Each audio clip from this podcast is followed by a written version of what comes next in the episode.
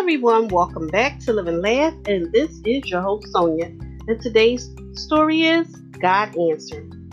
A woman was at work when she received a phone call that her daughter was very sick with a fever. She left her work and stopped by the pharmacy to get some medication for her daughter. When returning to her car, she found that she had locked her keys in the car. She was in a hurry to get home to her sick daughter.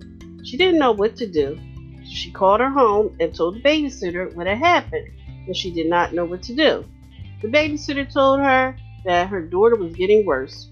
She said, You might find a coat hanger and use that to open the door.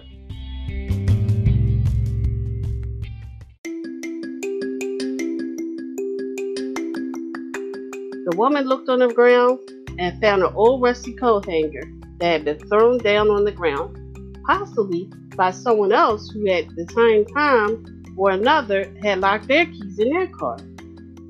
Then she looked at the hanger and said, I don't know how to use this. So she bowed her head and she asked God to send her some help. The five minutes, an old rusty car pulled up with a dirty, greasy bearded man who was wearing an old biker skull rag on his head.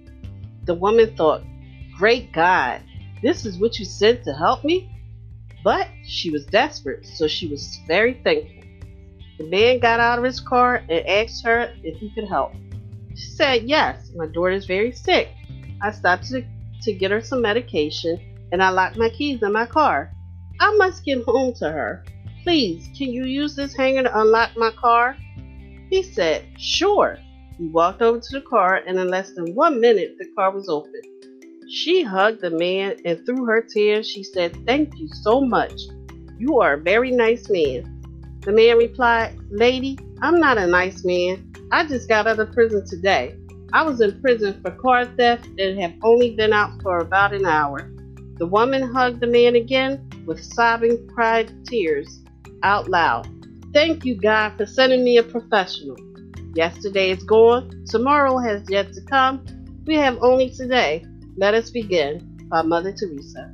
Thank you for listening. And if you know anyone that could benefit from this podcast, go ahead and share it.